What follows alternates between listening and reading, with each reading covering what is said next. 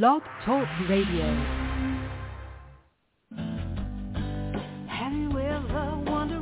Welcome to Mind Shifters Radio with the Forgiveness Doctor, Dr. Michael Ryce. I'm Jeanie Ryce, your co-host. We also have co-hosts Dr. Tim Hayes and Michelle Bechey. We will share with you the wisdom of the first century Aramaic internal process of forgiveness. We offer tools and support five days a week.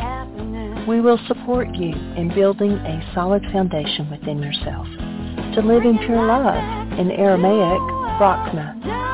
Michael is the author of the book, Why Is This Happening to Me Again? For more information about the forgiveness process, please visit www.whyagain.org. And now, welcome to the show, Mindshifters Radio.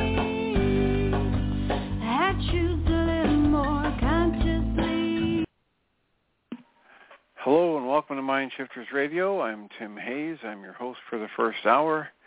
And today is Monday, January 2nd, 2023. As always, we're grateful to everyone who's joining us here today, whether you're listening live or through the archives. As we spend another couple of hours teaching and supporting people in using some of the most powerful, effective, efficient, and accessible tools I've ever encountered, these tools are available absolutely free through the tireless efforts of Dr. Michael and Jeanie Ryce on the website at whyagain.org. If you go to that website and click on the two words that say Start Here in the upper left-hand corner, it will take you to a page where you can download and read Chapter 24 of Dr. Michael Ryce's book. His book is titled Why Is This Happening to Me Again? And that chapter of the book contains a narrative description and explanation of the primary tool in this work. That tool is called the Reality Management Worksheet, sometimes called the Reality Management Wake-Up Sheet, and it's a tool I've been using for over 18 years to improve the quality of my life and most of my relationships, and to turn any negative emotional experience I have into part of the infallible guidance system that each and every one of us has been given.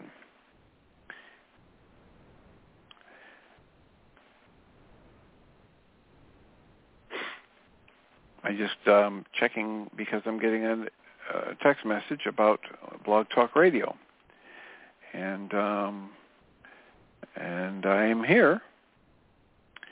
And welcome, uh, Jeanie Ryce. Apparently, she clicked in and clicked out. Um, so you can also go to your app store and type in the three words Heartland Aramaic Forgiveness. And before you're done typing the word forgiveness, you'll see the glowing heart icon. If you choose to tap on that, it will let you download a completely free and private app that contains the Reality Management Worksheet. It contains an abbreviated version of that worksheet process and a copy of the Dragon Klingon game which is a wonderful way to introduce these tools to even younger audiences. And we hope people do all of that soon and often because it primarily it tends to improve the quality of people's lives when they apply these tools. And secondarily, it tends to prompt comments, questions, answers, and testimonials. And if you have any of those to share with us, please give us a call at 563-999-3581. Alternatively, you can send us an email. You can email me at tjh at mindshifters-academy.org. Or you can email Jeanie at J-E-A-N-I-E at whyagain.org. That's W-H-Y-A-G-A-I-N dot O-R-G. And if we get those comments or questions or testimonials, we will address them on the Internet show. And then as time allows, send you an email to letting you know what day and time they were addressed so you can go back and listen through the archives to your answer. The archives of this show for the past almost 12 years, we're a month shy of 12 years now, are available on the website. If you go to whyagain.org, and instead of clicking the Start Here link, click the microphone.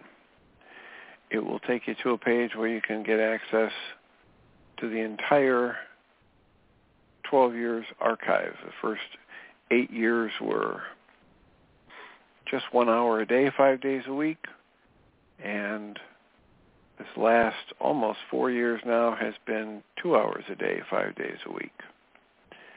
So please um, let us know how we can be of assistance. And um, we're running the, the show today with just the people who call in. Uh, there is no possibility yet for the uh, chat room because of some techn- technical difficulties with Blog Talk. And we are back from uh, a week of doing replays where I replayed shows from the past where I was processing, actual processing or uh, reporting on processing I'd done between shows with the worksheet process. And uh, curious as to how that landed for people, whether or not it was of value. Um, it's a very low census these days in terms of the number of people who have called in and are listening on the switchboard. We never know how many people are listening through the internet and or listening through one of the other um, streaming services. But um, we're always interested in your comments and your questions because it makes it far easier for us to live into our intention and to know is what we're doing being of service because that's the intention. All the time, intelligence, money, and energy that's being spent on this is to live into the intention to be of service. So if you were able to be here during the last week and some of those replays and you have feedback about whether or not they were useful and of value, let us know. 563-999-3581 and press 1 when you call. Um, area code 828, you're in the air. Hi, Dr. Tim. This is Magda. Welcome back. Welcome, Magda. Thank you. How are you? Um, Happy New Year. Well, Happy New Year to you. Thank you. Uh, I'm well. I'm doing very well. And um, I just want to report my response to last week's uh, um, replays. I loved it. I absolutely got so much out of it. And I'm glad you put it into a packet so we can listen again to the whole thing. Um, and Friday to me was the most um, the most moving. So, um, oh, I forgot what I was going to say about that. Friday's Friday's replay was the most moving. Yes. Yeah. And, oh, and that the, was. Go ahead. Go ahead. What was well, so moving? I think the fact that the way you explained everything um, so well, and the call call-ins really amplified. It, it was really uh, a full show, and what I got out of the whole week, including Friday, was I'm re-inspired to stick with and go deep um, because what I noticed in all of the work that you did, it wasn't just one or two worksheets you went on and on and followed the trail, wherever the trail led you.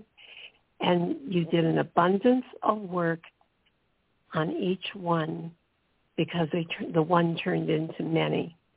Um, and so you ended up going very deep. And um, that kind of awareness, that being sensitive to what your being, your inner being is telling you is so important. And having the steadfastness to say, okay, so I'll do at least two more, and then I'll do three more, and whatever it took is what you did. So thank you for re-energizing, helping me to become re-energized by your example. Oh, hold on just a sec. Bye, hon. Oh. Sorry. Okay. Well, I'm glad it was useful and that you uh, encountered it that way. I was left um, really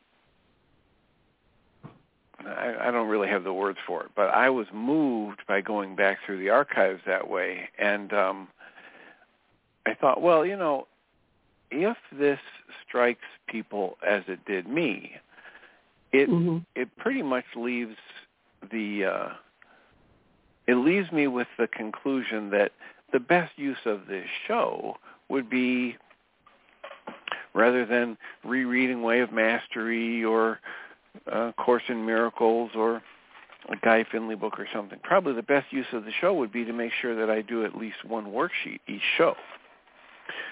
You know, oh. I could invite I, I I could invite somebody else to do a worksheet, but if nobody else does a worksheet, then uh, you know if if that mm-hmm.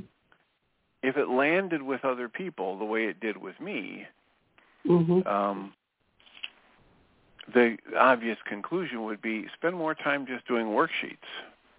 Mhm. Mhm. I love it. Yeah, I agree with you. But I don't know. I, I don't know how it landed with others. So I'm I'm grateful for your input. You will hear from others, I'm sure. Um, I'm. I think personally that is a great idea. Uh, I I know for myself that often when um, when I have confusion come up, which means, of course, that something's getting ready to move, and it's usually a big time something. However, I have a, a difficult time then actually getting the worksheet started. Um, that's that's the level of my confusion. Like, how do I fill out these first three steps? so, having more examples uh, here on the show would be wonderful. Um, yeah, and and for well, me, my, and, go ahead. For you, what? For me, um, it. I know that I've heard some of those shows before when they actually aired, and I also realized that I didn't get the same hmm, importance of how very good it is to continue working on the particular presenting problem. Whatever started it is not necessarily where you end up, of course. And to follow the little uh, strings, the little uh, pieces of yarn that appear and go, okay, let's follow this, let's follow that and see where it takes you. And and because it was a an accumulation of five shows. And you exhibited that with each one of the problems that came up for you.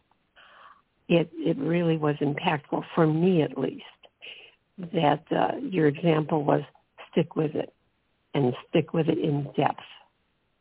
So that was very important to me and maybe to others also. So I'm complete. All right. Well, I uh, uh, the the only minor correction there is it was a composite of six shows, so there were five. um, right. Four. There were four whole shows, and then, um, yeah.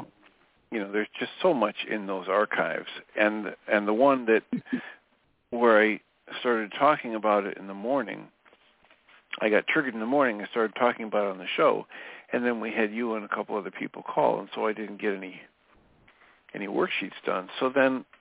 Mm-hmm uh, I edited out some of that show and then edited out some of the follow-up show.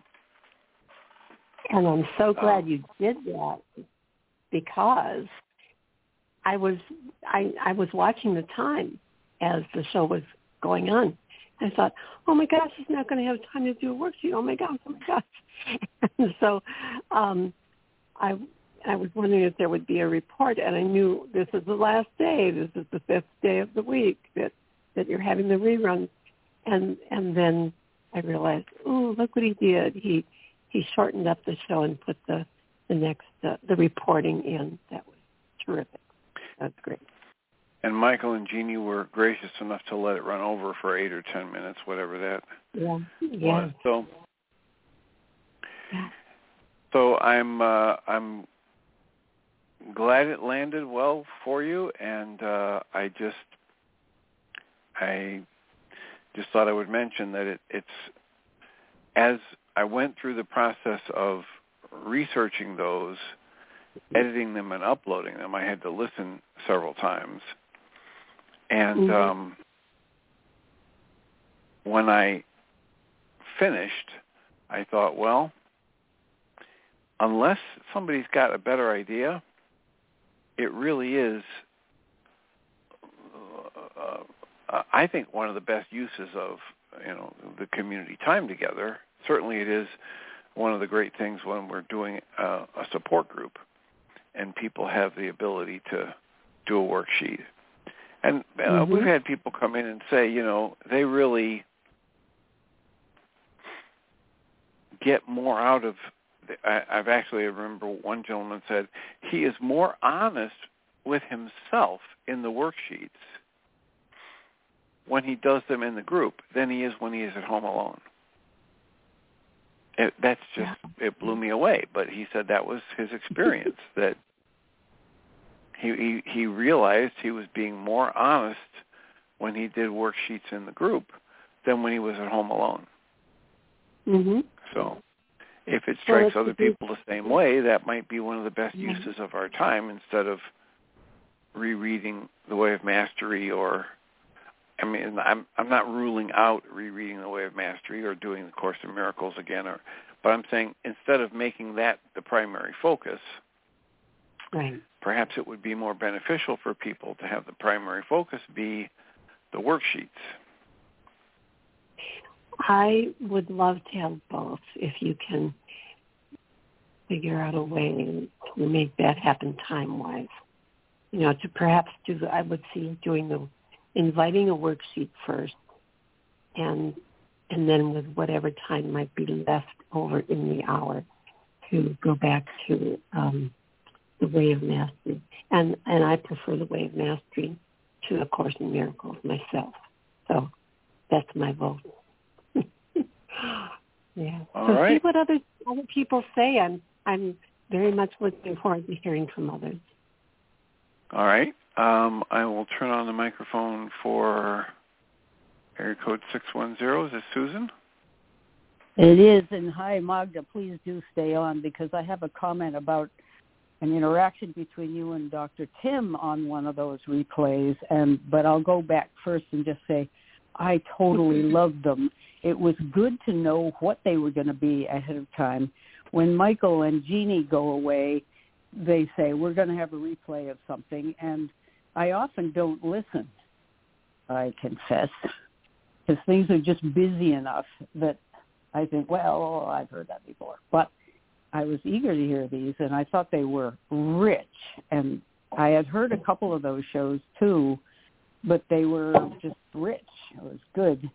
At one point, Dr. Tim, you, you on the show where you had been criticized by a fellow therapist, and Magda said, "Oh, I wanted to, I want to protect you from that," and you started talking to her about how you're you were chopping your pedestal apart to make sure she didn't put you up on a pedestal and I hadn't sensed that what she was doing had anything to do with a pedestal. You were and Magda, you may not agree or I don't know, you were you were being motherly, you were being loving and uh, I wanted to say, hey, wait a minute. There's no pedestal here. This is just you're rejecting a perfectly nice outreach of affection here and support. what are you doing, Dr. Tim? so I wanted to ask you about that and ask Magda too, whether how that struck Magda and and what you thought she was doing that you Well- you got on on her case. Susan, you, you're protecting me. what? You're protecting me. Thank you, motherly person. well, I'm also protecting myself because I have, you know, I'm when I like somebody, it's pretty obvious, and it's hard for me to hide it. And I'm Yeah. nuts about you guys. I'm nuts about you, Dr. Tim. And you told me once, I warned you, if I ever saw you in person, you'd have to fend off a big hug. And you made a deal out of that. I really like that I'm that way. And I don't think it's a bad thing. And I thought Magda was being sort of the same way. And so I'd like to Hmm. process through that a little bit. Well, I don't remember exactly what I said. I would need to listen to it again. However, when when Dr. Tim said, uh, you know, the thing about the pedestal, I realized I flickered back, and I think I probably said some things that were pedestalish before I said I wanted to protect you, or after I said I wanted to protect you, um, because I had like four points to make in in that conversation, and um, so the, the first of them might have been about texting, and then I may have gone on to blah blah blah. So wonderful. I. I, think there was something in there. I I um I took it as it was meant, and and I think it was appropriate at the time. I thought it was appropriate, and after listening to it on Friday again, I thought it was appropriate. So um, we should listen to that together. That would be kind of fun. okay. yeah. Well, I, But I suppose I thank you, should. Uh, I suppose I should ask Susan for clarification about what what you thought I was saying to Magda. that she was fawning over you or un, unduly worship worshiping or putting you on a pedestal and Mm. you're you've been good to us you have given us show after show after show and you know way of mastery and course in miracles and all the and shepherding us through learning how to use the Mhm. tools and lots of support with using the tools I mean, we're not going to just be uh, people who don't have any regard for you or feeling for you after all this. We're going to feel we love it and we love you and it's a good thing. And I don't want you to start weaseling that away from me. and I don't I hope I'm not putting you on a pedestal. I I'm old. I've been around a long time. A lot of people I've done it when I was much younger, but you know, if you say something that I don't agree with, I feel free to to cross you and and question and I hope I'm not putting you on a pedestal.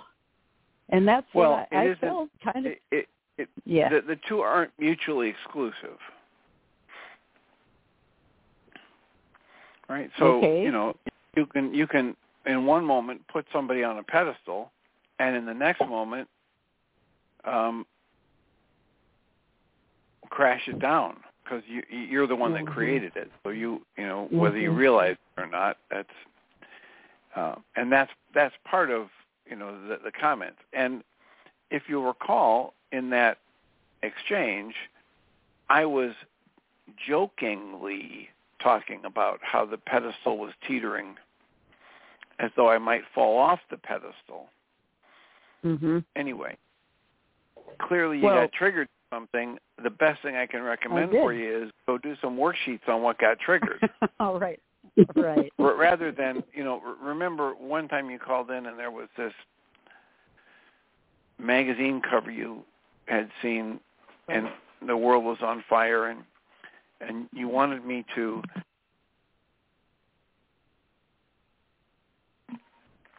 excuse me you wanted me to um say some things to help you feel better Yeah. and and I just said um, the best thing to do is do a worksheet, and that would be the same thing Mhm. here. Instead of having me explain what I mean or what I Mm. meant at that time, um, just recognize, okay, well, uh, Susan Bingham got triggered, and let's let's help her sort out what what came up for her when she got triggered. Mm. Now, if that is sorted out and any negative emotions dissipated and or you see the roots of that in you then you wanted to ask me for clarification of something I said, then the clarification might have a chance to get in. It might be useful. Yeah, I see. Yeah, I can feel a worksheet forming itself already. Yep. Good. But but if I were if I were to say, you know, well, here's what I meant, and you misunderstood, and I now we're back and forth in some kind of a debate, which doesn't help that's anybody. Yeah, that's true. Yep. Okay.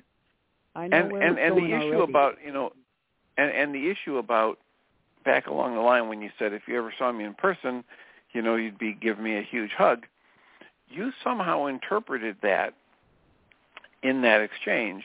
You interpreted me saying that I wouldn't want a hug from you, and and none of that was ever coming from me. I was Mhm. trying to help you with the idea that, as Einstein says in one of his favorite quotes, one of Michael's favorite quotes from him, if you think you're separate or separated from anyone or anything, you're living in an optical delusion. Mhm. and that optical delusion of separateness causes us to create a sense of specialness, a special affection for certain people and things closest to us. And Einstein goes on to say that creates a prison for us. And the only way to get out of that prison is to extend that affection. It's not that the affection is bad. Please feel gratitude, feel affection, feel joy, feel bliss. That's wonderful stuff. Feel it, feel it, feel it. But if I feel it for just a few people and I'm judging others as not as good and I judge this as bad and that is right and that is wrong, that judgment piece from the way of mastery creates a prison for me. It creates tightness, tension, contraction, constriction away from the flow of life. So instead of saying, don't feel that lovingly towards me, I welcome people feeling lovingly towards me and encourage them to extend that feeling to everyone and all of creation, as the quote from Einstein says. The way out of the prison is to extend that special affection to everyone and all of creation. Bravo. And and and most of the time people say, "Oh, that's impossible," and this and that, and I don't have enough time of the day. And but we're not talking about something that requires time. We're not Mhm. saying you have to do a handwritten note to every one of the eight billion plus people on the planet. We're simply talking about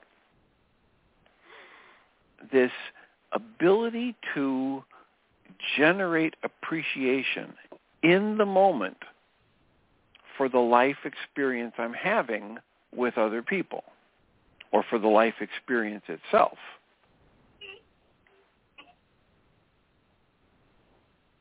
So in that in that exchange where you said, "Boy, if I ever saw you, I'd have to and uh, give you a great big hug," you interpreted it my response as saying I would fend it off. I'm saying I would welcome it and encourage you to extend that kind of feeling towards everyone you meet. Watch the challenge, meet the challenge with worksheets or EFT tapping or breath work to dismantle it because anything that comes up in me that makes me want to judge someone else negatively or less favorably than my favorite person is my stuff Mm. because we are all just parts of the Christ mind. We are all just extensions of the one mind, etc. So it's about inclusion as opposed to exclusion. Mhm.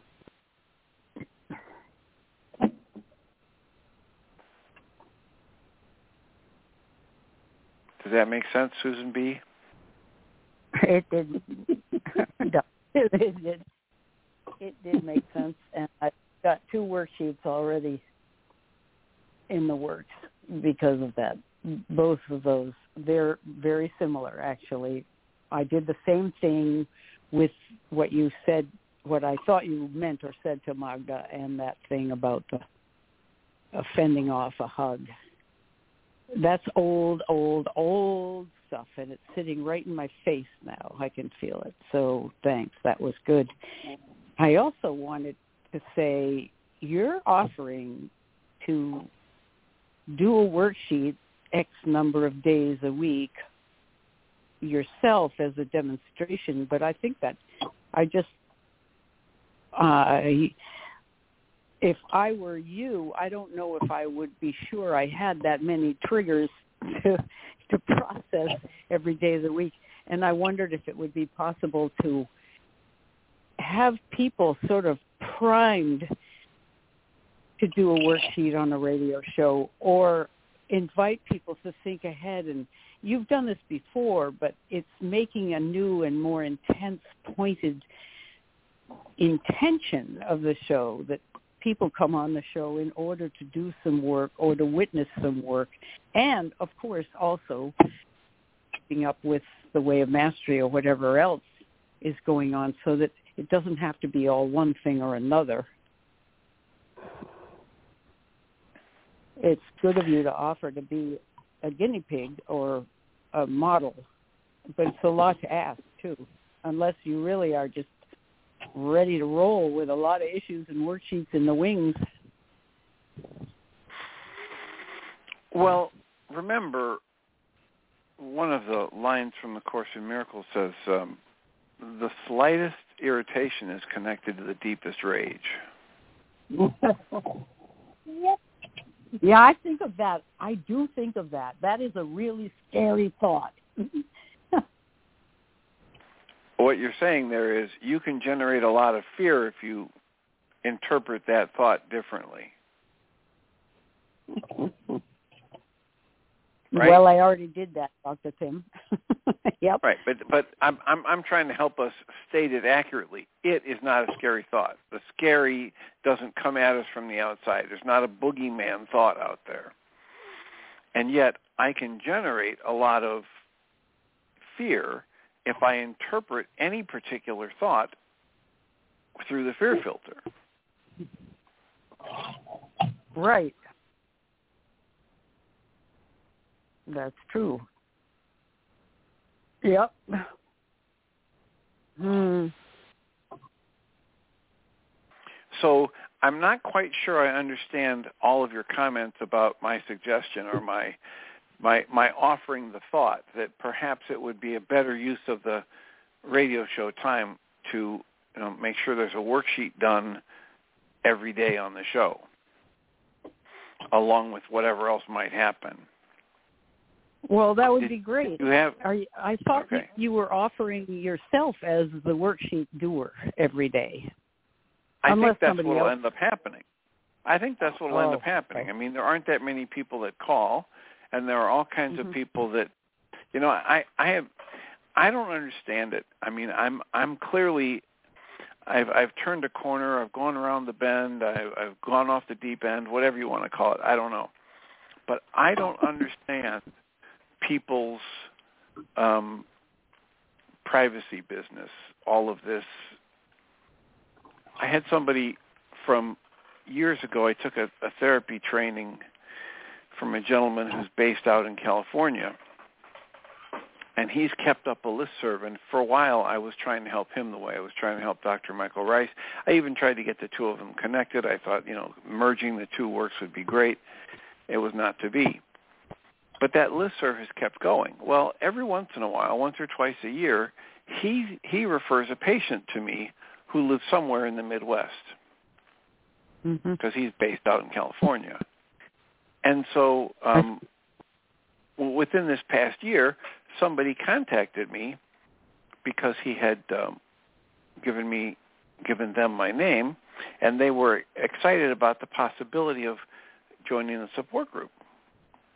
And so I sent back a thing. Here's the information. Here's where you look at it, and they sent back a thing absolutely horrified that some of the audios from the Thursday support group were posted on the Mindshifters Academy website and never heard from them. Just absolutely horrified.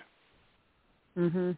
And I don't get that. I don't understand the the so, you know, I do worksheets in the support group. I've done worksheets on the air. I've replayed shows where I've read the worksheets I've done, and I, so I don't understand how people and and as I say that, I guess what what it boils down to is that those people must be operating more completely from the idea that we're all separate and yeah. that some of us are better than others and that some of us are enlightened and others aren't and whatever. I don't i don't maybe maybe they're operating more from a perspective of the world as a dangerous place but anyway. That so so my thought is that if i say okay you know we're going to we're going to offer to make sure there's one worksheet done per day on the internet show my experience is I'm going to have to be the one doing most of those. Occasionally, yeah. somebody will say, "Okay, I'll do a worksheet," but there that's more often than not that happens um, in the support group rather than the internet show. More often than what? Which which happens? You do them or somebody else does them?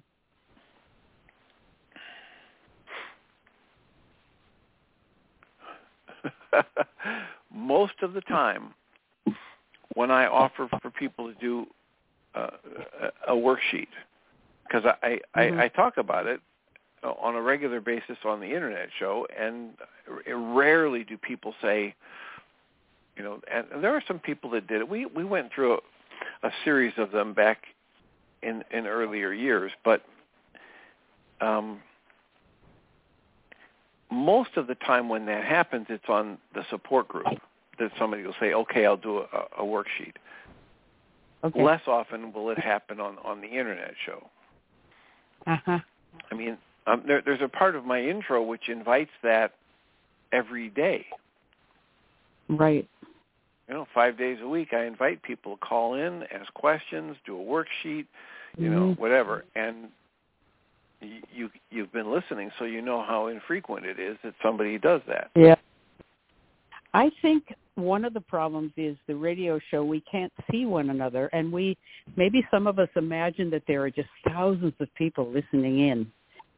And you've said there we have 11 people on the switchboard or we have and I think that is a that's a very different number and it fe- it doesn't feel public even though it could be public. I mean, yes, you're putting them up in the archives. Uh, I, you're right. I well, just but, don't but, think any but, of my. You don't think any of your what? Any of my issues are all that different, probably from other people's issues. Right. And if you didn't think that, if you actually thought my issues aren't any different than anybody else's, you'd be much more willing to do a worksheet. Right. But you right. think your issues are very different.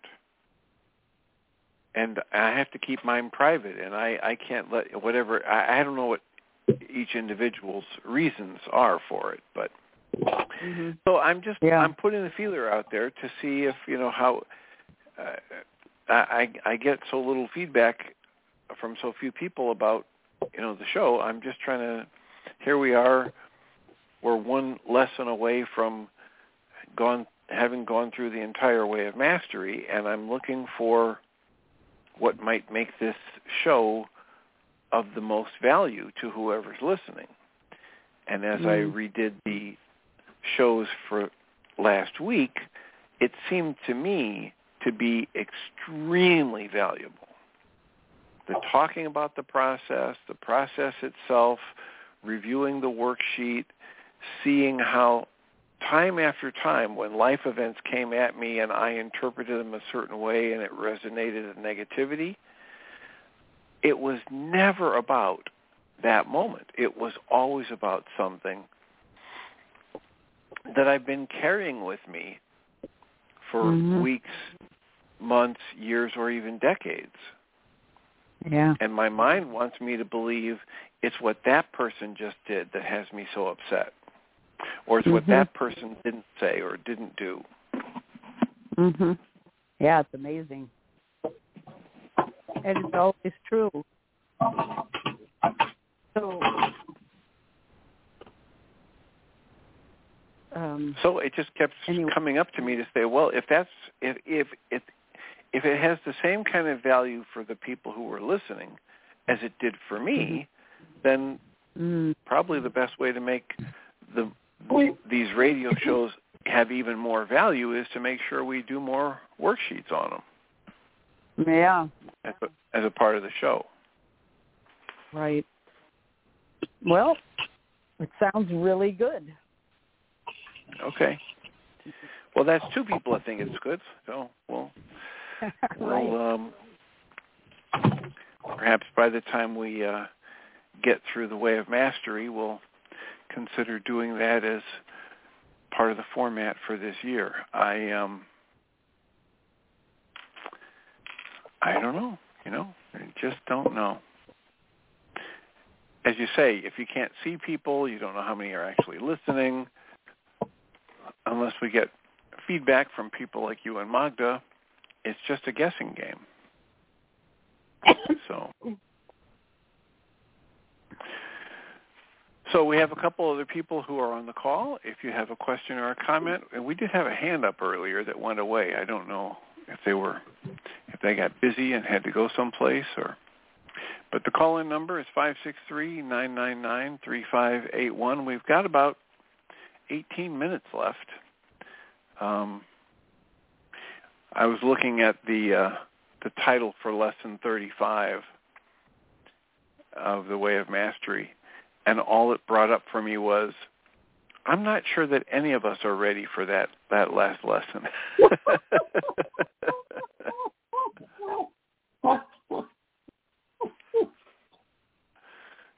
Has anybody looked ahead? Do you know what I'm what I'm referring to? I don't. I read the whole way of mastery, but I couldn't tell you. I haven't haven't been looking ahead. I've been sticking right with where you are. Maybe we need to find out what's in there. Well, the uh, title of the last lesson is "Living as a Sovereign Master." And when I read that, I thought, I'm not sure anybody who's listening to this show is ready for that. Probably Maybe we not. better go back to lesson one. Mhm. Lesson one and start again. I was listening back to the first two pages of lesson three, which we talked about on two different shows earlier. And um, Oh, can that happen? I have the uh, idea that there's so much. It's basically a, a, a lifestyle that people can can bring out of watching or reading or listening to the way of mastery. And yet, uh, there's this Western mind framework that wants to say, okay, let's keep reading. Let's push on. Let's see what they have here.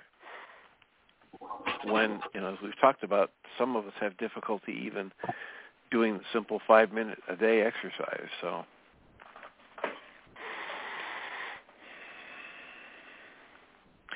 So how how was your your your week of of life and celebration? Did anybody do anything exciting around the Christmas holiday or the New Year's holiday? Either you or Magda? You go Can you hear me? Magda. Can you hear me? Yes. Oh, wonderful. Um, I'd like to make a comment though before answering that. No, I didn't. That's the basic for me, for me. We just had a pleasant time together, quiet, and got together with friends, and it was lovely. Um, but I want to go back to um, what you were your question was around people being afraid to share, and that's what I'm experiencing um, uh, as I listen. I think it's fear of sharing because of that word called vulnerability. And and if people are not aware, as many of us aren't at many times in our lives, that we are in fact always safe, that we are never vulnerable, then there is the, that that fear of oh, if people know this about me, they won't like me. I mean, that goes to the very deepest um, horrible ways that we we scare ourselves. If people know this, they they'll go away. They won't like me. They'll hate me. They'll be mean to me. All of that stuff.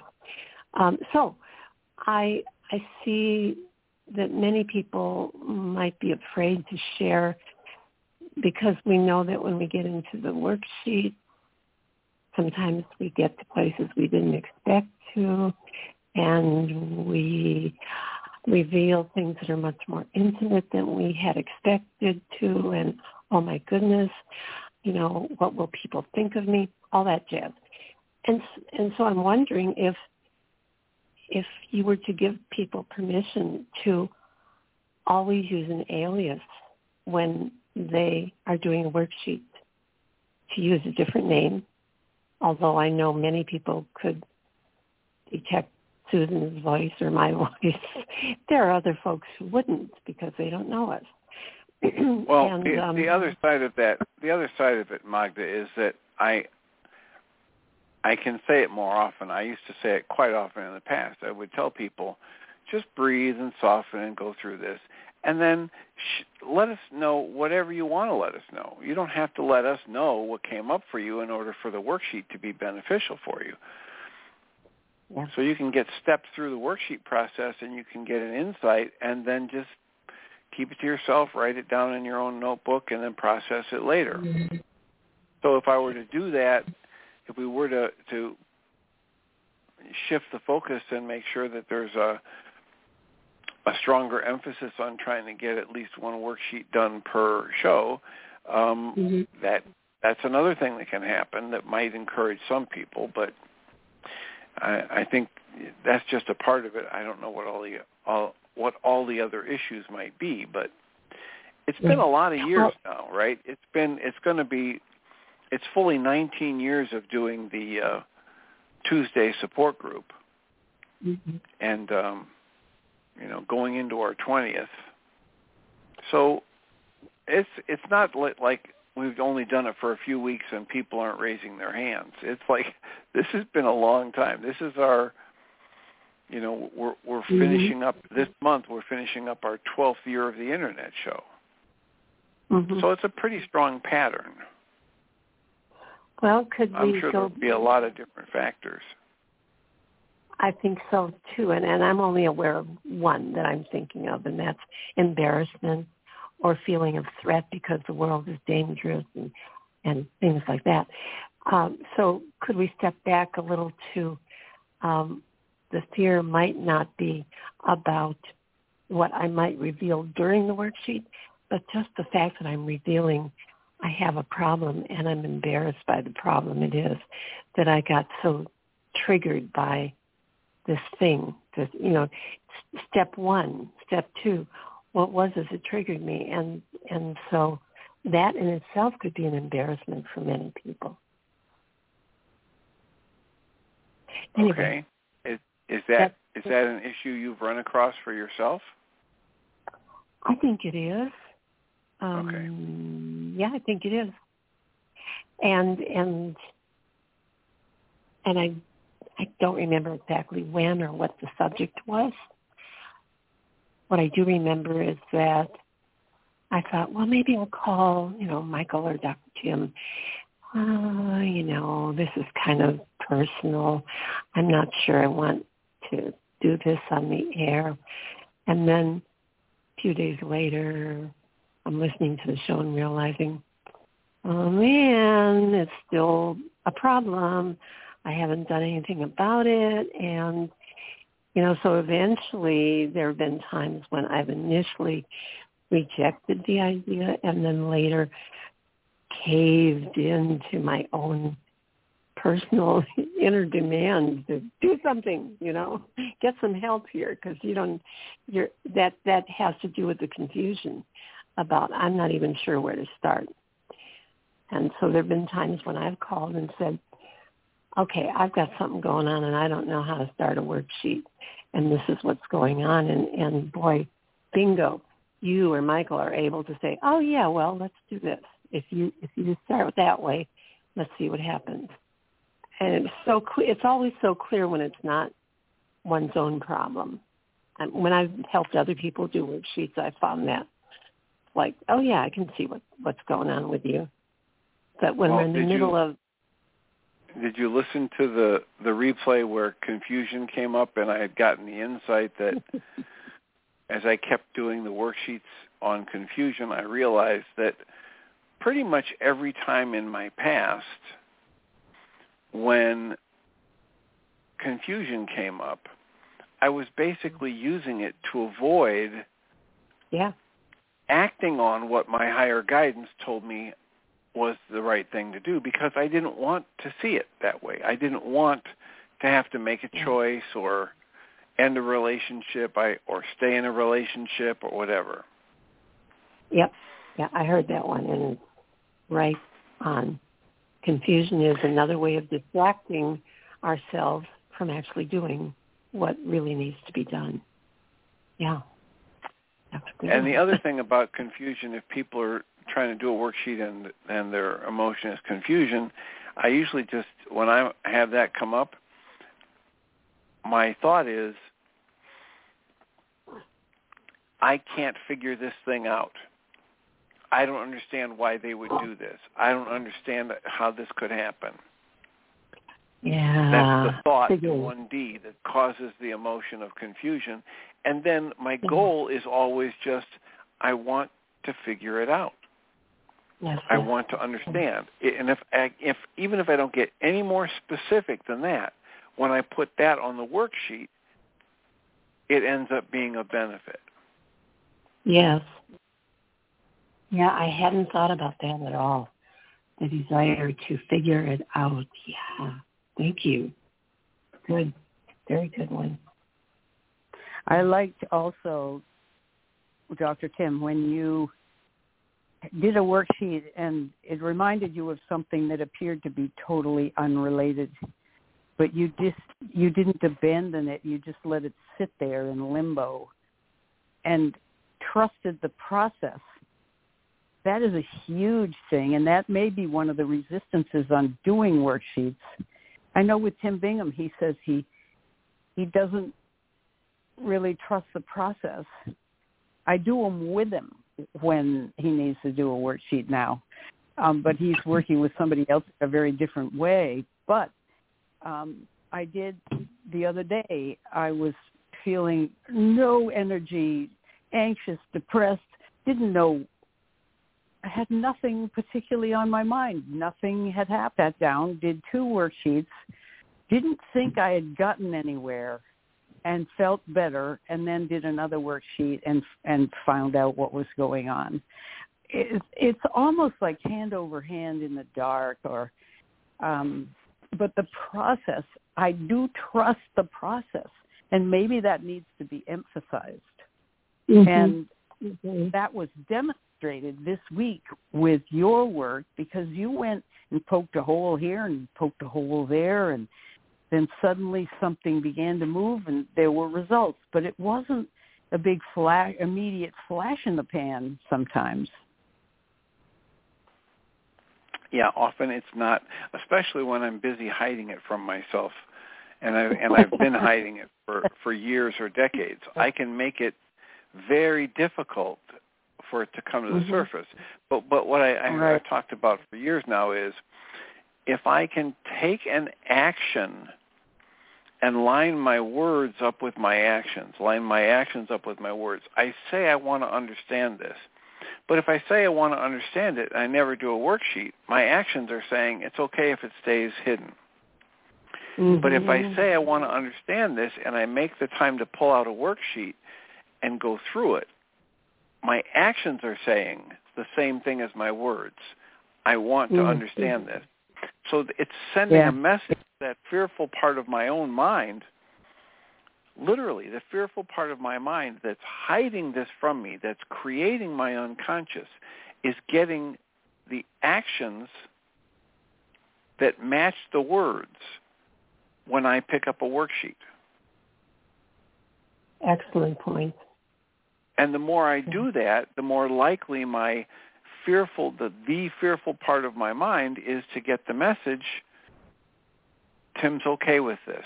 Okay, it's I can let it come through. Because often when as you review those you know five shows from last week where I replayed all the things where I was doing the worksheets, often it would go places where I would go unconscious or I would not know how it was related or I would, you know, mm-hmm. I I went blank or I, I felt like I was falling asleep.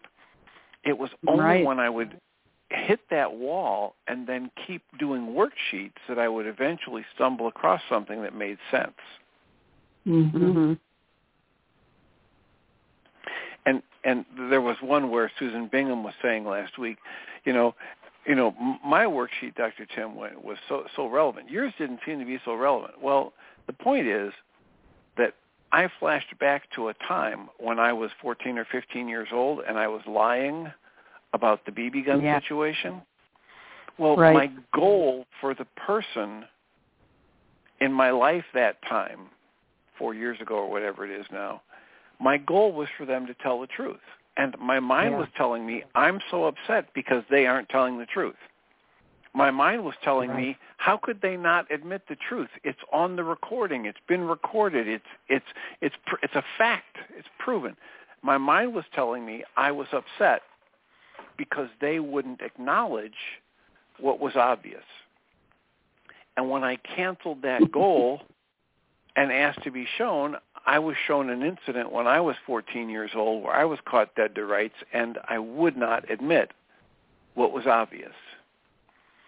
And when I saw that and had compassion for myself and kept doing some other worksheets and found out the real deep deeper fear I had at 14, when I saw that, I ended up having compassion for myself as a 14-year-old. And when I came forward to the current time 4 years ago, dealing with another adult in my life, I just had compassion for them and I thought, "Oh, wow, they must be really up against it." They must mm-hmm. be really afraid of something. They must be terrified of this or that. And it dismantled my emotional upset, mm-hmm. which again is another wonderful in in life demonstration that my emotional upset is created inside of me because that person to this day has never admitted well what I wanted them to admit way back when. Mm-hmm. And yet my upset is gone. It got dismantled because yeah. I found the roots of it within me. Mhm. Can you hear me now? Go ahead, Magda. I know Michael Ryce often says that willingness is the the grease that makes it cosmic go. cosmic grease. Yep. and I what I got from last week and from what you were just saying is persistence is what makes us makes it go deeper. Persistence. That's that's the big word for me now. Um, you know, sticking at sticking with it even when it doesn't make sense, following those little threads and and finding out where it takes us. Because we have hidden, we do want to hide and continue to hide all of that stuff that we didn't want to admit uh, was part of us way back. So persistence, thank you for that. Yep. Well, and again, just so people know, the uh, the replays of last week are available on MindShiftersAcademy.org website on the page that says Best of Audio Files, and it's mm-hmm. five separate or six separate files where I was presenting my own worksheets and processing that I had done.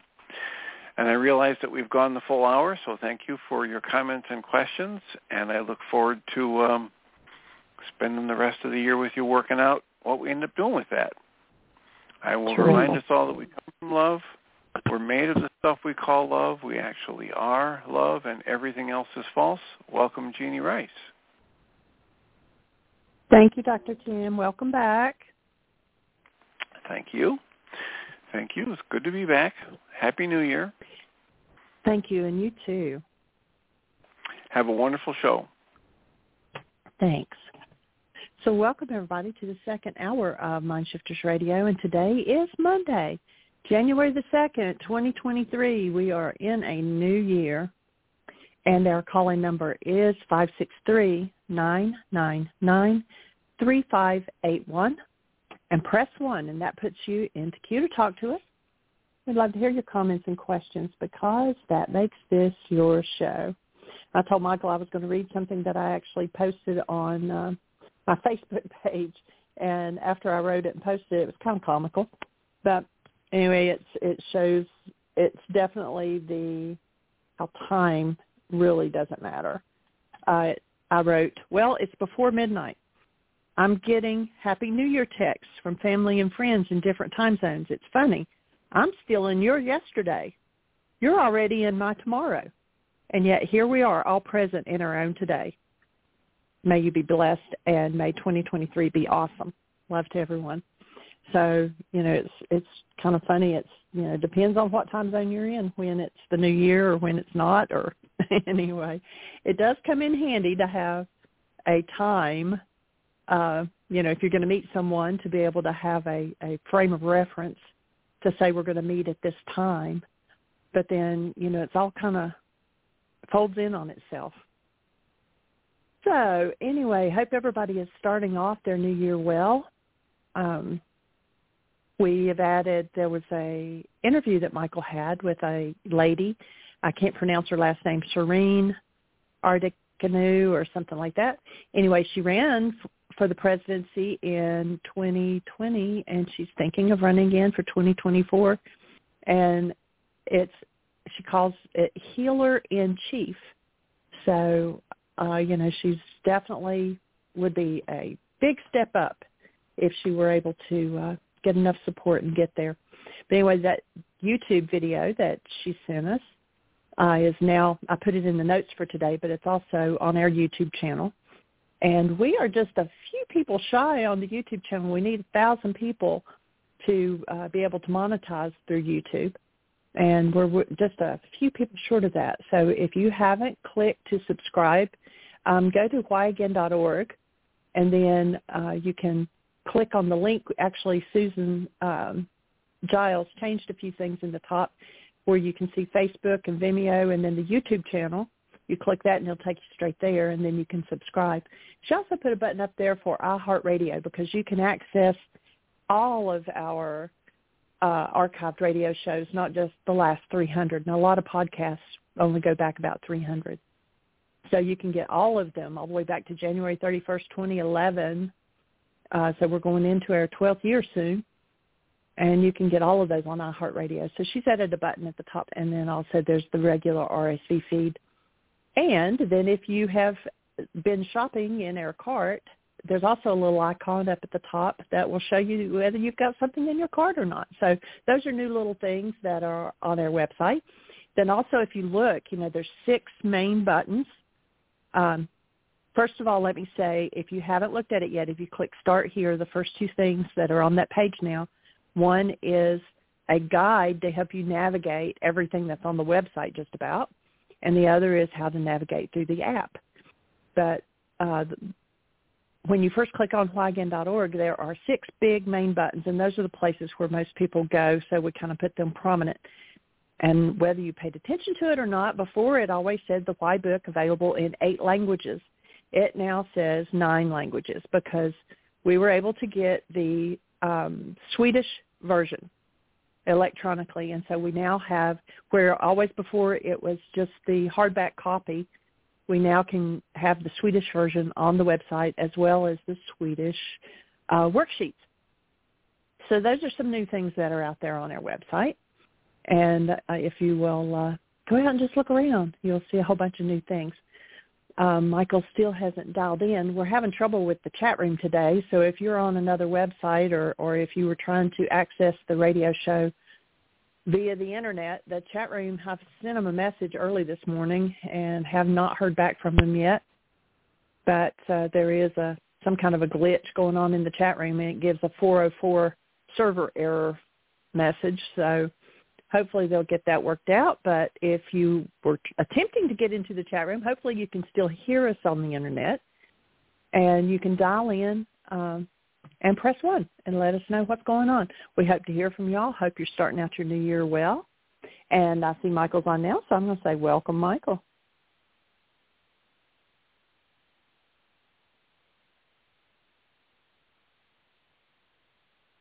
Thank you, dear heart. Had to find my mute button. Screen's changed on my phone. anyway, welcome everybody. Happy New Year. Hope it's an awesome one. I liked Jeanie's little story there about uh, who's in whose time zone. And it brings to mind a really important point about perception, about the the constructs of our mind and the world that we see through our minds and that is that there are an innumerable number of fantasies that are useful. Like time, you know. I mean, it's something we made up. That's why I can be 10 inches on this side of a line and it's only 1 o'clock in the afternoon. And on the other side of the line, 10 minutes on the other side of the line, it's two o'clock in the afternoon. It's like, well, how can that be? We're 20 minutes apart. But so it's a fantasy. It's useful.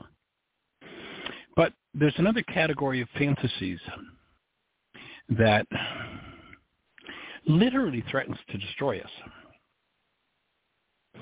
And that is fantasies that keep us in ignorance and doing behaviors that have a potential for huge amounts of destruction.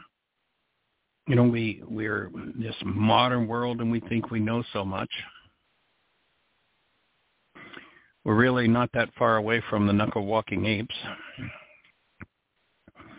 And I was doing some research on a science project this morning, and, and uh, one of the things that they pointed out is that the, the best of the scientists tell us that 90 a full 95% of the universe we know nothing about.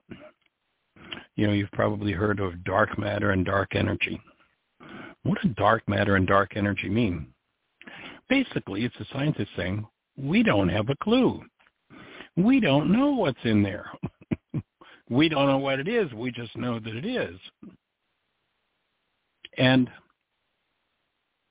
the fantasies that we so so that's a fantasy that can leave us in a lot of difficulty thinking we know when we don't have a clue. But other fantasies, fantasies based in something other than human life, based in hostility and fear that the mind generates pictures out of that has us believe something that simply isn't true. Like if you've ever said, they make me mad. He hurt me. She really disturbed me. They upset me. That's all based on pure, pure fantasy. Fantasy being something that in the actuality is not true, but in the constructs of our mind, what in the ancient teachings was called the mind of man, the mind makes it up like it really is true. Now, believing that we know so much when we really know so little, like 95% of the universe, we don't have a clue what's even there. What are the fantasies do we engage in? Like, for instance, we've announced and invited all of our listeners to join us for a New Year's Eve party on December 31st in the year 4949. So our invitation is that you put that on your calendar today and plan to join us. However, if you think about getting to Heartland in 4949, so about 3,000 years, if we continue to work on some of the fantasies that we're currently working on.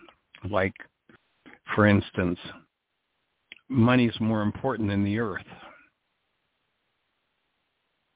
You know, the physicists, the geologists tell us that well, there's a range of, of understanding, but maybe we've got a hundred, perhaps two hundred, probably outside 300 years to keep bumping this thing out of the uh, the ground that keeps us moving around the surface of the earth in these things called cars and trucks, trains and boats. Gee, are we going to get to 49.49 if we keep working on the fantasy that that's going to go on forever?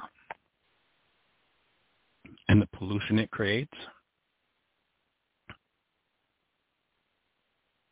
You know, politicians and industry are still arguing about global warming.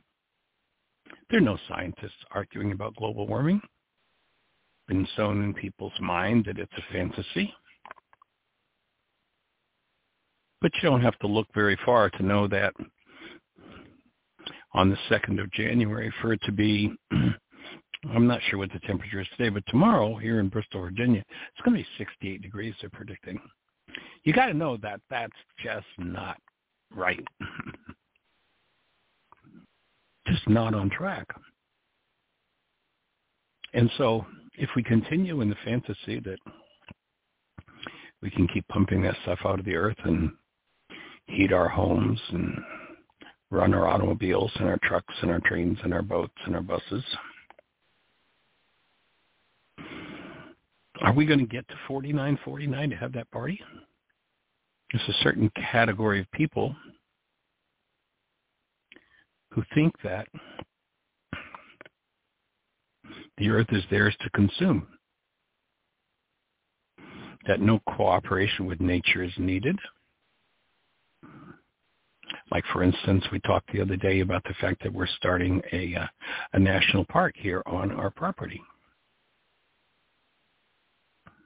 And in that national park, we're going to begin to grow plants that will support as many of the 500 different species of bees as there are in this country because without bees, our food supply collapses. Without moths, our food supply collapses because they pollinate the food that we have. So there's a fantasy that we can keep, you know, going to the local box store or to the local arborist and buy the Japanese maple and the Chinese whatever and the European this and the European that plants that do nothing whatsoever to support the insect life that supports the whole structure of the planet in terms of its food supply. Pollinates trees and plants and fruits and vegetables. We can't keep living in that fantasy. We need to wake up to what's going on. And though we're limited in our knowledge, we need to start checking out what of our knowledge is actually true. And there's so much of it that is fantastical. And to believe that we can keep certain people in multi-billions of dollars while other people starve and we consume all of the resources of the earth is a fantasy that could kill us. And that the only mind that can comprehend, you know, there there are two categories of mind. There's one that says, I'm going to consume, I will support all the profit that the world can make, especially if I'm the one who's making the profit or getting a cut of it, and to heck with the rest of the world. It's exclusionary it supports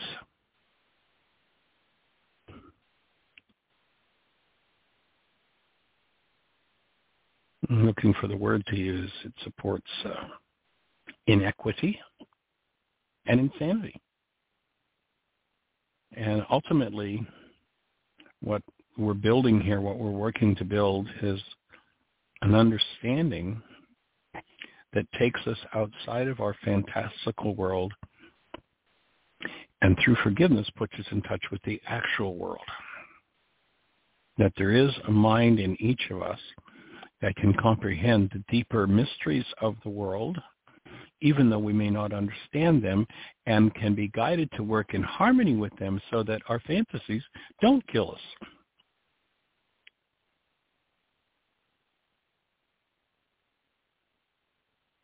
And so as we develop that understanding, as we develop that teaching, then our next level is to make it available to enough people that we can shift into a deeper understanding of what it's going to take to carry us successfully and our children and our grandchildren and their children into a world of abundance and aliveness and joy rather than some of the outcomes based in fantasy that are surely coming down the pike.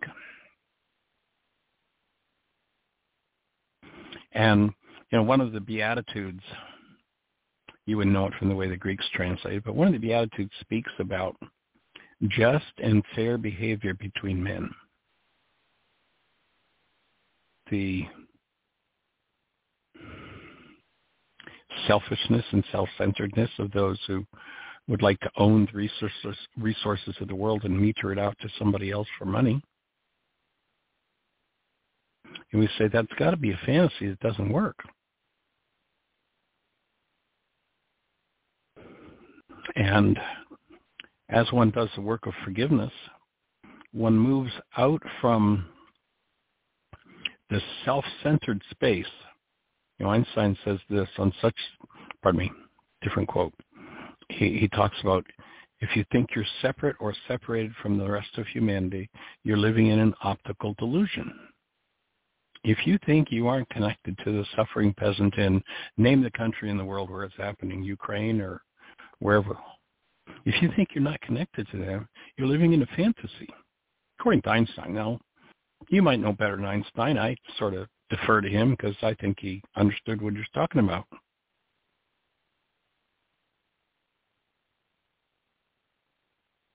But if we exclude the just and fair behavior between we humans, if we exclude anyone from that, in that is the seeds of our own destruction. And so working toward a mind that functions out of a connection to active present love and has access to actuality compared to reality, reality being the output of the mind, actuality being what's going on, actually going on in the world. You know, there's that Harvard research we talked about that says that in the time frame where 10,000 brain cells are firing, the max amount of data that goes into conscious awareness is 9 bits. It's been estimated in that same time frame there are perhaps as many as 20 trillion bits of data available in the actuality. So if that's accurate, we know the nine bits compared to 10,000 is accurate. The other's just a, a, a guess, an educated guess. But if we live in a, if the actuality, you know, the dark matter world included is 20 trillion bits, and there are 10,000 measurable units of electrical activity happening in our brain, 10,000 bits of data firing, and we get to function out of 9 bits and the fantasies created by that 9-bit mind, I think we're in big trouble. And so to make a, a teaching available, it takes the blinders off and allows a space for perception based in truth, based in fact, based in actuality, and having a mind that strongest inclination is toward just and fair behavior, then I think we've got a shot at all being at that party in 4949. And so we're here with that invitation. We're here with the tools. One of the things that has to happen, if, if what I'm making makes sense, one of the things that has to happen is that more than a few thousand people need to know about, be aware of, and be able to achieve a state of mind that allows us in mass to access that. It's part of why basically every show we ask you to share what you're learning here with others, even though some people are caught up in some of the fantastical things that men believe. I'm going to tell you you're nuts to think that we're designed to be to, to function based in active present love. There are going to be people who tell you you're nuts. They're the ones who are exclusionary. They're the ones who don't care about the violence, uh, financial, physical, mental, emotional violence they do to others whatever it takes to exclude them.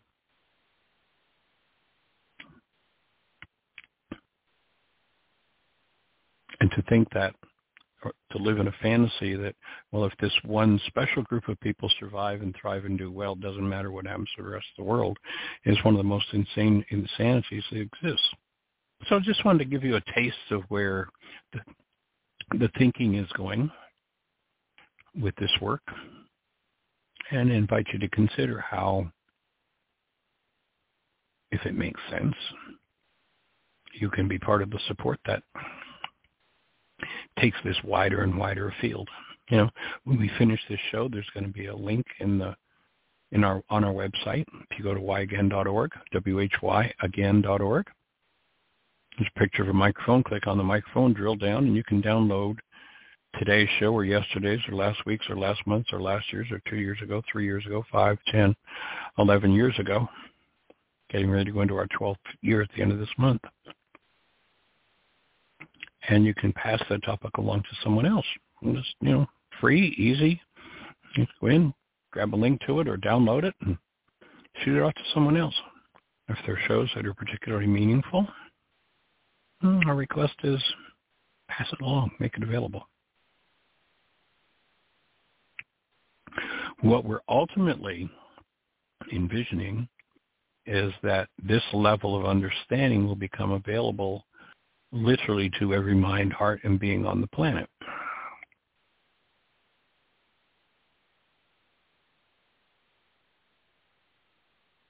And at that point is the point when we start to realize our goodness, though individuals, we're connected and we start to function out of that just and fair mind.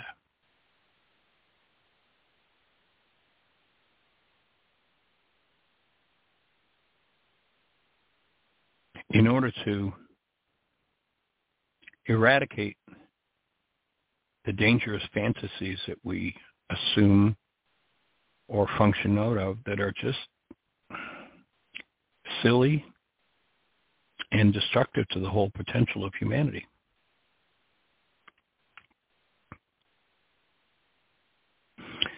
So as the new year opens and we start to think about, gee,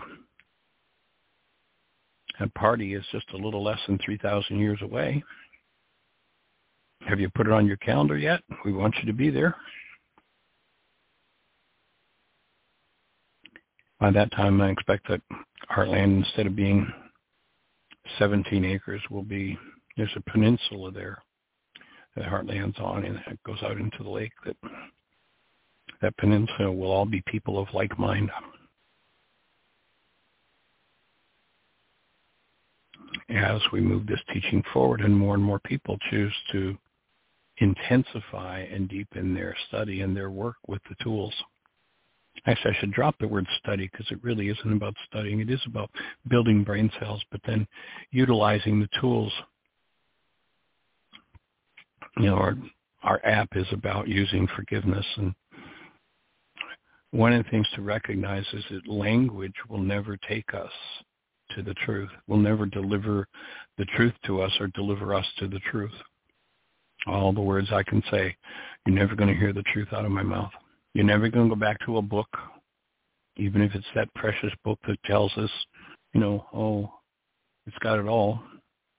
You're never going to find a book that through words can give you the truth It can either take you to truth or deliver truth to you. But what you can do with words is you can hand people a set of tools with which they can come into contact with, direct contact with, with which they can bypass the fantasies, the hostile, fearful, grief-stricken fantasies in their minds, and come to a, re- a direct relationship with truth. But it will come via experience, not via words. And we tend to give words a power that words don't have. Oh, tell me the truth, Michael. Michael's never going to tell you the truth. If Yeshua himself showed up, he would say, I can't tell you the truth with words. But he would say, I can give you a set of tools with which you can come into direct relationship with the truth. Words are just containers. They don't carry truth. They carry meanings, but they can't give you the direct experience. Only the act of collapsing the fantasies of the mind, which is called forgiveness, the act of forgiveness, can deliver to you a direct experience. And at first it's usually just like a, a flash, you know, maybe a fraction of a second. But as you use the tools, the space of connectedness and the presence of love in your physiology becomes broader and broader and wider and wider. And that's what we're here to support. So there are my thoughts heading into the new year, and we're delighted that you're here to be part of the conversation and part of the process. Miss Jean, do we have anybody in the phone queue with a hand up or anything happening in the chat room? We do. And, uh, well, the chat room is broke today. so uh, hopefully Ouch. they'll work on it. I sent them a, a note early this morning that it was given a server error, but uh, so it's not working. However, we do have a hand up, and I just wanted to add that another change that has happened on the website is that under healing, there is now a page called Healing from the Ground Up, and it has a, a article with a lot of links that Michael has put in there. And then we also have a page called Homegrown Park, where we will be including, you know, uh, what we have learned and what we're doing, and it's got links in there where you can look up homegrownnationalpark.org. You can also look up backyardhabitats.org and um, welcoming the birds and the beneficial insects and the butterflies and things like that. So um, we're putting all that out on the website as well, so you can pick that up. And we do have a hand up, and it is Miss Awesome. Carrie, eight four seven. You're on the air. Hi. Oh, hi. Good morning, Michael and Jeanie. So so glad to be here. Well, good morning, young lady. How are you this morning? Yeah, it's the beginning of a new year, and I'm so glad to be here.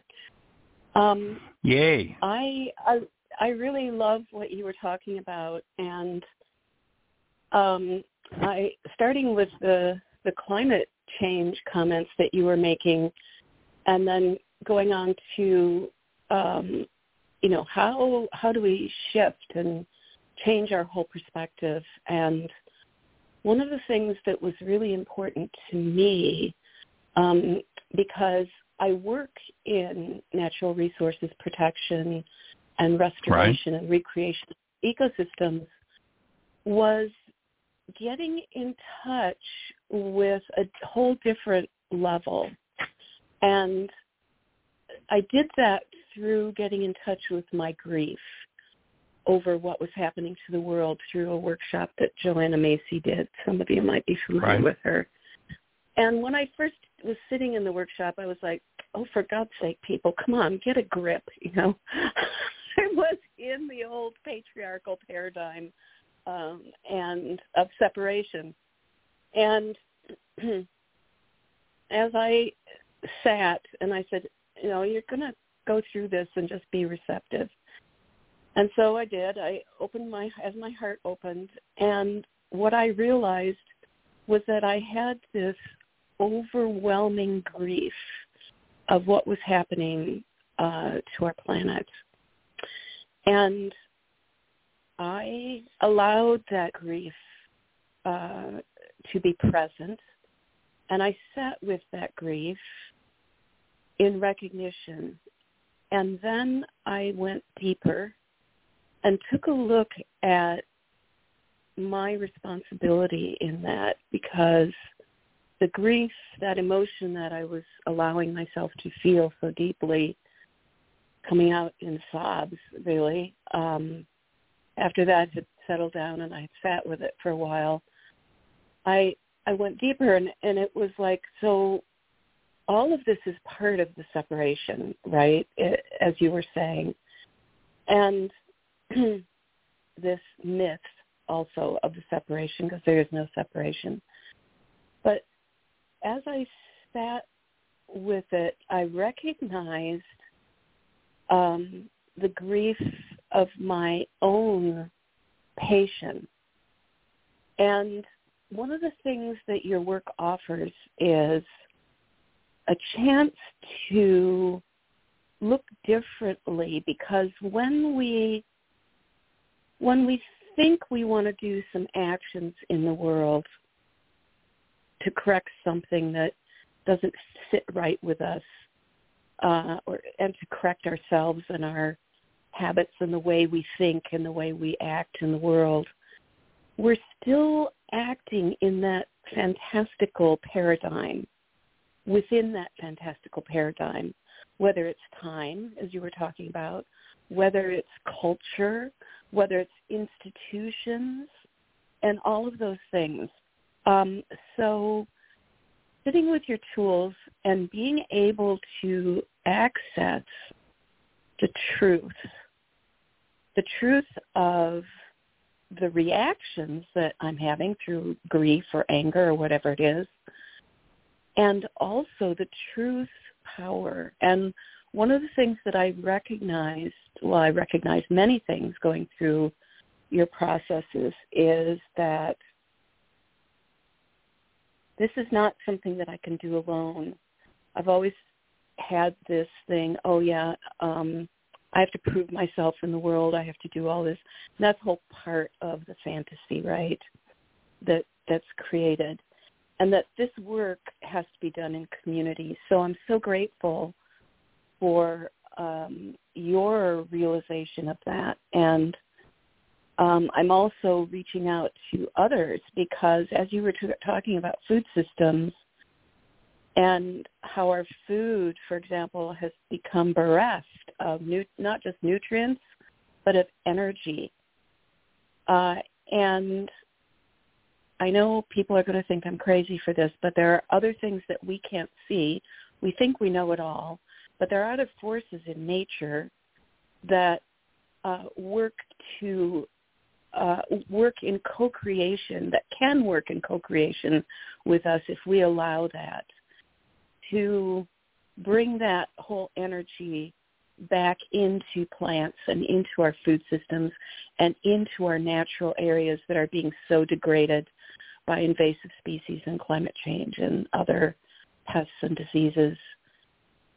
So this is this is a bigger thing. This is a huge thing, Michael, that you're doing, a huge awareness that you and Jeanie are working on. And it's, um, I am currently in a place now where I'm getting ready to retire very soon. And I've been trying, I'm in this gap of, of where, where my work is next.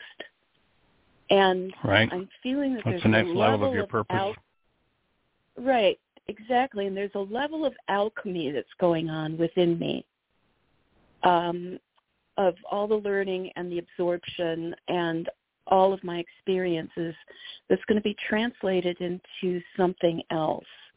And I, one thing I do know is that it's going to involve community. Uh, it's going to involve teaching, uh, and it's going to involve people actually willing to go deeper and work on themselves. I I have worked with people who say they want transformation in their lives and they're not yet willing, not yet willing to do the work that it takes. So there is work to do. It's it can be easy and joyful if we have that mindset around it. We don't have to think of it as hard. It's just life purpose work. And I see the joy that can come out of that and the freedom that can come out of that. Where my work is going to be, it's going to be working with the nature spirits to bring energy back into our natural world and into nature and into the form that we've created here. And um, whether that's through our food systems, whether that's through our human healing systems, and it all starts, for me, it all starts on the level of mind.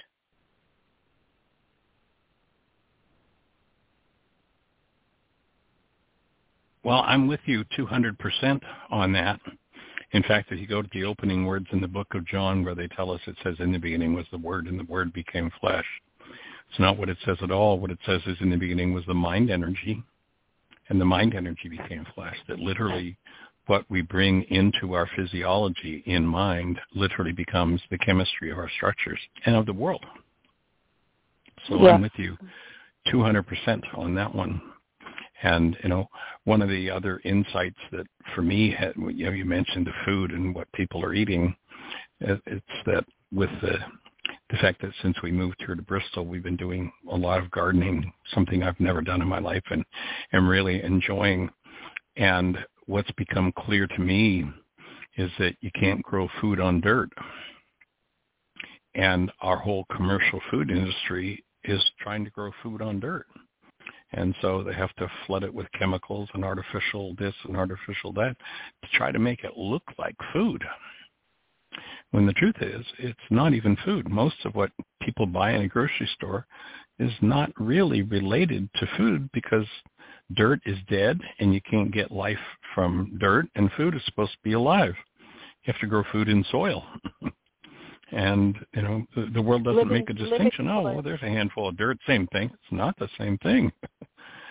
and uh, and it's been kind of a natural progression. And thank you for your support in uh, encouraging us and and helping to fund us in getting into the soil course that we did. That's just expanded our understanding on another level, and and that's part of what led us to. Uh, the work. I think I sent you a link to Tallamy's video on create his his project of creating homegrown national parks, and that uh, you know we actually uh, are getting ready to go out and get a trailer and get some lumber to take a, a square off of our lawn. It's going to be about oh, 100 feet by 20 feet or so to start with, and uh, start putting some, getting the um, the clay and the inch or so of dirt that exists on top of it turned into soil and planting some native species so that these native insects have a place to feed and reproduce. I did I had no idea that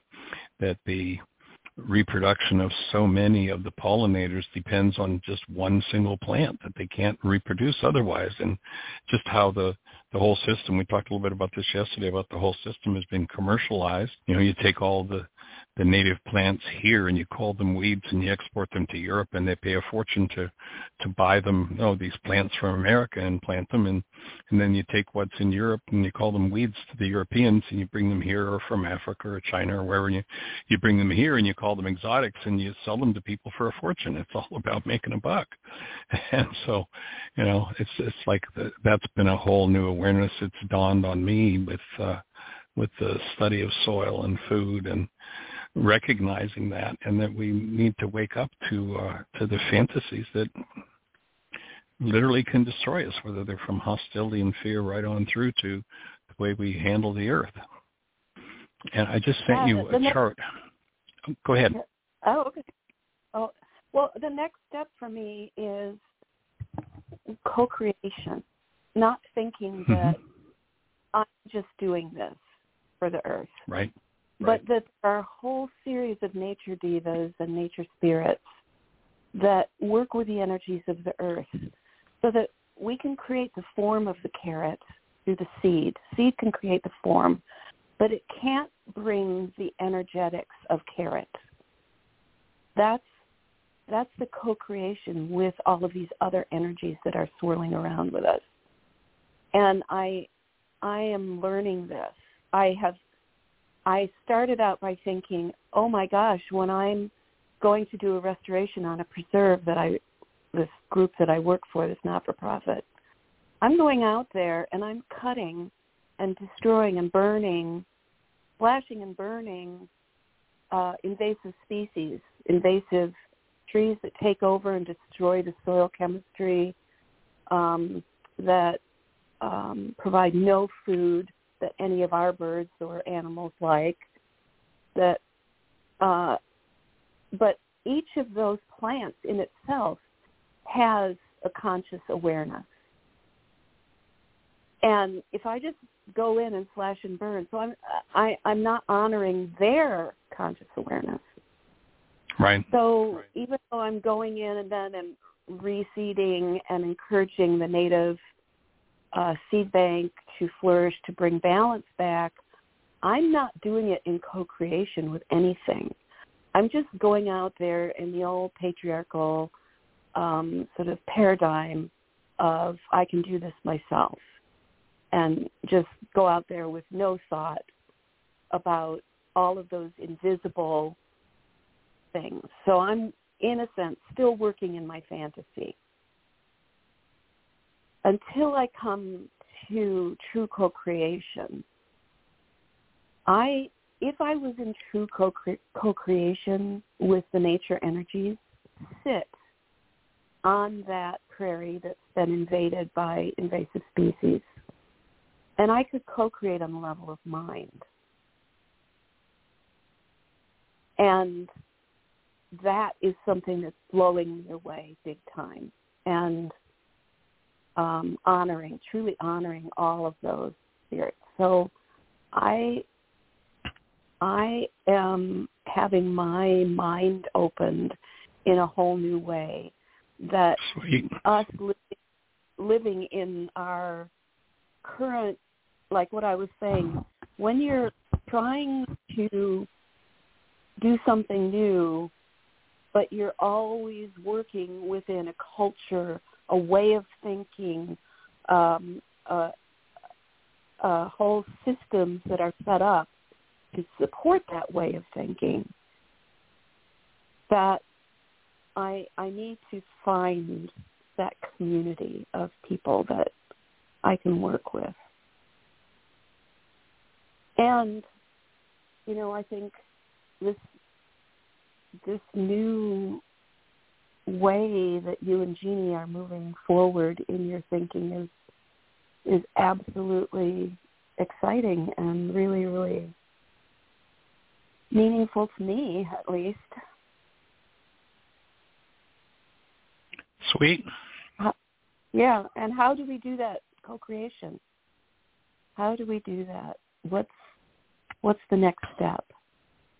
Well, it's interesting. The Course in Miracles talks about the fact that there is one and only one single-edged sword, one thing that you can use that cannot be turned against you, and it's forgiveness. And it's mm-hmm. removing from this whole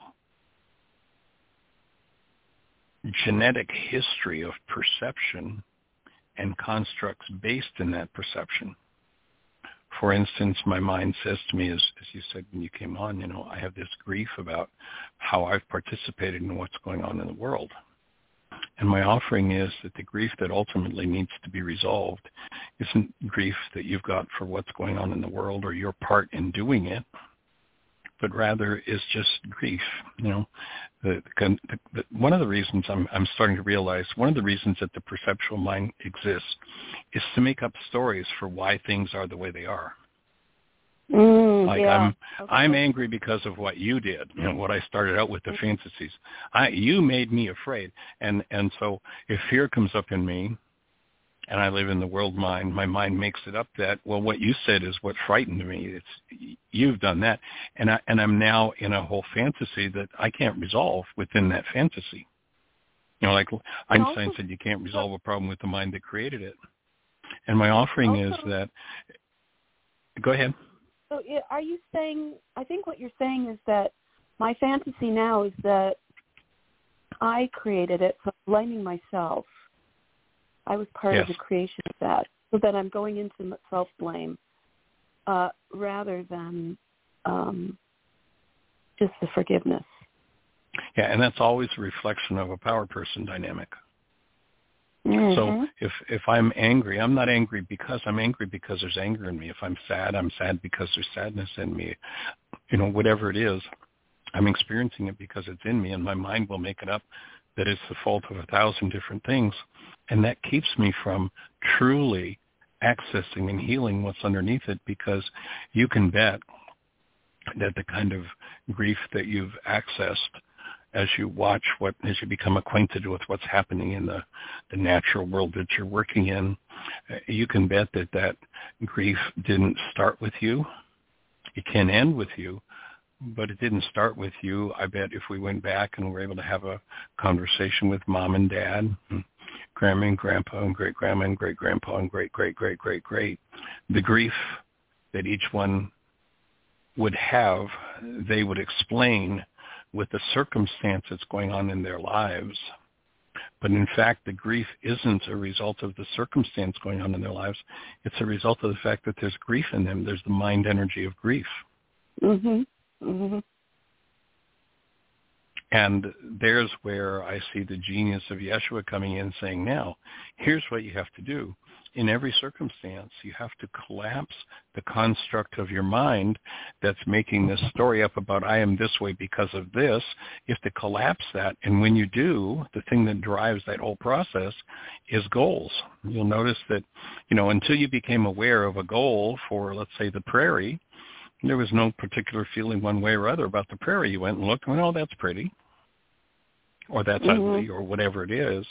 But as you became aware and had some goals around it, notice that when you clicked into the right goal that accessed your grief, then your mind generated a picture that said, I've got grief because of this. Mm-hmm, mm-hmm. And to me, mm-hmm. Yeshua having the genius to say, goals drive the mind to create false constructs, fantasies that keep us out of the real healing place. And when we, in the core, you know, for years I taught first century, you know, his Aramaic forgiveness and never understood why and how it works. But now what I'm realizing more and more is that I cancel a goal, not because there's anything wrong with the goal, but because when I load it into my mind, it accesses my generational patterns that need to be healed, and it makes it up that it's about something out there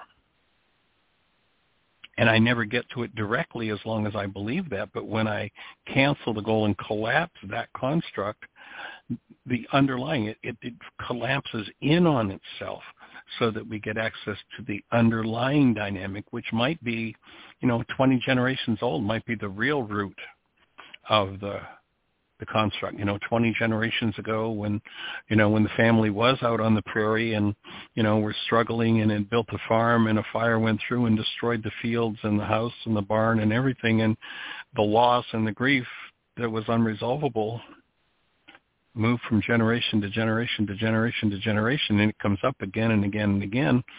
But as long as we're stuck in this perceptual mind, it'll always make up a story about how it's about something other mm-hmm. than the fact mm-hmm. that it's in me. And what mm-hmm. I want to do is keep collapsing into and breathing into what's in me, accessing it directly and bringing it forward to the presence of love so there is dissolution and transmutation of that energy. And then I get to open to the next level of, oh, this is what needs to be done next the next oh, level just, of pure guidance based on actuality rather than constructs of my mind. Oh, this is great. I I see a few worksheets in my future here, and this is what hey, I'm looking hey. for. A few more worksheets in my future. So yeah, this is what I was I was looking for that that pure pure awareness of of the form my purpose will take. Just some certainty, and I think um, not something I need to force or make lists about. It's something I need to do worksheets on.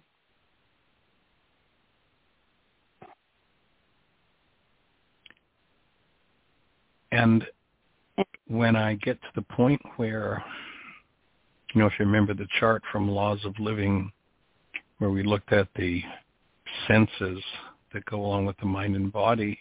And then there are a similar set of faculties in the the true dimension, the spiritual dimension. And when we start to be able to acquire information directly then that's when we can go directly to the plant and know exactly what it needs and exactly what our part is, if there's any part at all for us in interacting with that plant or that person or that, you know, climate situation or that what, whatever it happens to be, we'll have direct access from being, from from contact with the actuality, the 20 trillion bit world that will instruct us, rather than the 9 bit mind that says, "Oh, this is this is what it's about."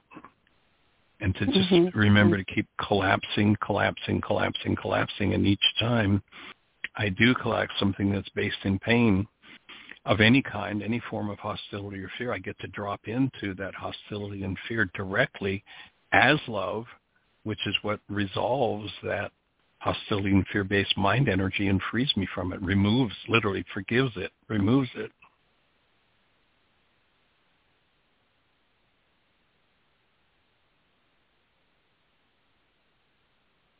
Thank you. Breathing with you. Yes, I just took a deep breath. Got it. Very Got it. powerful, powerful work. Well, and more powerful for each one of us that decides to join and say, okay, let's go for it. So thank you for joining and thank you for being part of the process, for enhancing it, supporting it, expanding it. And, you know, ultimately the the commitment is every mind, heart, and being on the planet so that we can play in the real realm. It's like to me, it's exciting when I when I think about how close we are to still being knuckle walkers, you know, a hostility and fear-based world that goes on, whether it's, you know, personally or, you know, inter uh, country, intercontinental, you know, whatever level it's on. When I think about how close we are to knuckle walking in all of those regions and that, you know, we're designed to be functioning out of the pure presence and awareness of love and that the pathway to achieving that is the removal of generations and generations. You know that that story about the Jews wandering in the desert for 40 years, you know, was not a story about a hot sandy place, 35 square miles in in size. It was about a state of unconsciousness. And mm-hmm. when when you read that passage it says here's here's what they had to do to get out of the desert into what they called the promised land which to me is the land of conscious co-creation to get out of the desert the old generation had to die off it didn't mean everybody mm-hmm. in old physical bodies had to physically die. The root of the word generation is genari. It means cause. All of the causes held within this structure that keeps showing up as construct construct after construct about something outside of us have to be removed to get out of that unconscious place and into a place of full conscious awareness where we are conscious co-creators of our lives and are are functioning out of the whole, out of I, I think you know this latest picture that's come out of it's been shown around a lot in the media of these nebula and these universes that are just like you know the the whole shot is you know what looks like star after star after star after star, and then you you find out that each of these things that look like stars are really whole galaxies that are billions upon billions of stars. And I think we're designed as humans. I think we're we're capable and are ultimately capable of fulfilling fulfilling our purpose of comprehending that, of of functioning within that. And you know, people are still walking around in in sympathetic dominance in survival mode, struggling, fighting, you know, playing a game that isn't even relative to what we're here for.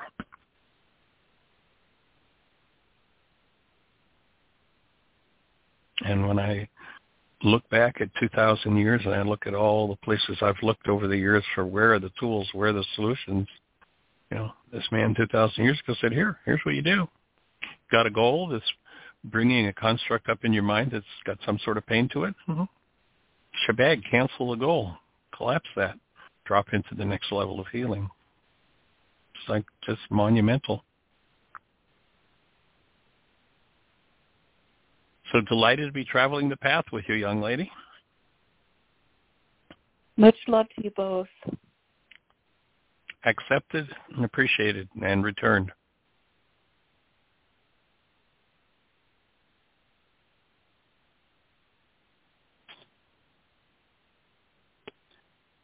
And it feels like uh, just a moment of stillness is appropriate. Go for it. I was just going to say, I'm not sure if Magda's hand's still up from where she talked to Dr. Tim, but I'm going to turn her microphone on and see. 828, Magda, Okay. you're on the air. I, I think Carrie oh, wasn't quite complete. Hello. My Paul. Hey. Did you Did you have an, another thought to share, Carrie? No, you're good. You're One good, second, thanks. Mike. Okay. Magdalena, how are you, Hi, young lady? dear. Stick with us. I'm good. Ha- Happy New Year to you. My hand is still up from Dr. Tim, but I'm glad to have the opportunity to say Happy New Year. Hey, thank you. Yeah, you're welcome. I'm uh, Yeah. I'm excited about the prospect of what's opening. Mhm.